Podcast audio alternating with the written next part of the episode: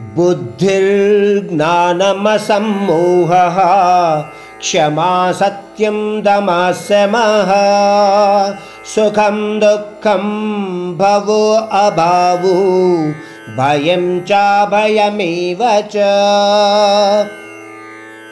अहिंसा समता तुष्टिः तपोदानं यशो यशः। भवन्ति भावा भूतानां मत एव पृथग्विध। अब परमात्मा श्री कृष्ण चौथे और पाँचवें श्लोक में परमात्मा तत्व संबंधित विवरण दे रही है।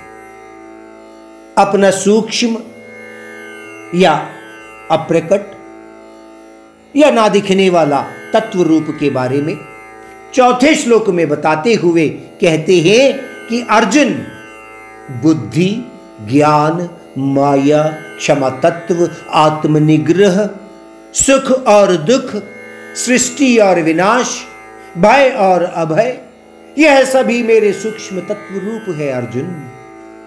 निश्चल बुद्धि और अनन्य भक्ति द्वारा इन सूक्ष्म तत्व रूपों को अनुभव कर सकती हैं।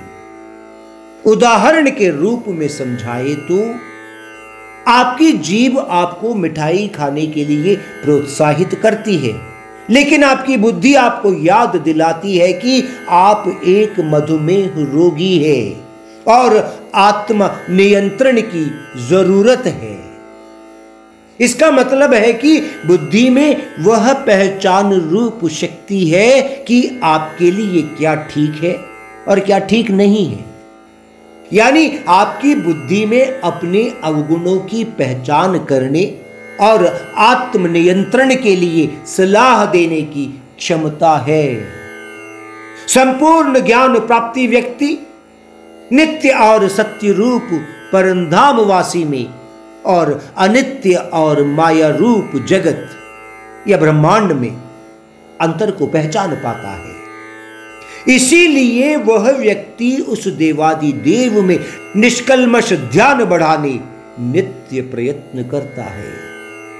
ऐसे ज्ञानी इस माया जगत में कोई आसक्ति न रखते हुए सभी को एक समान मानकर क्षमा तत्व गुण सहित नित्य ध्यान में अर्जुन लगी रहती हैं।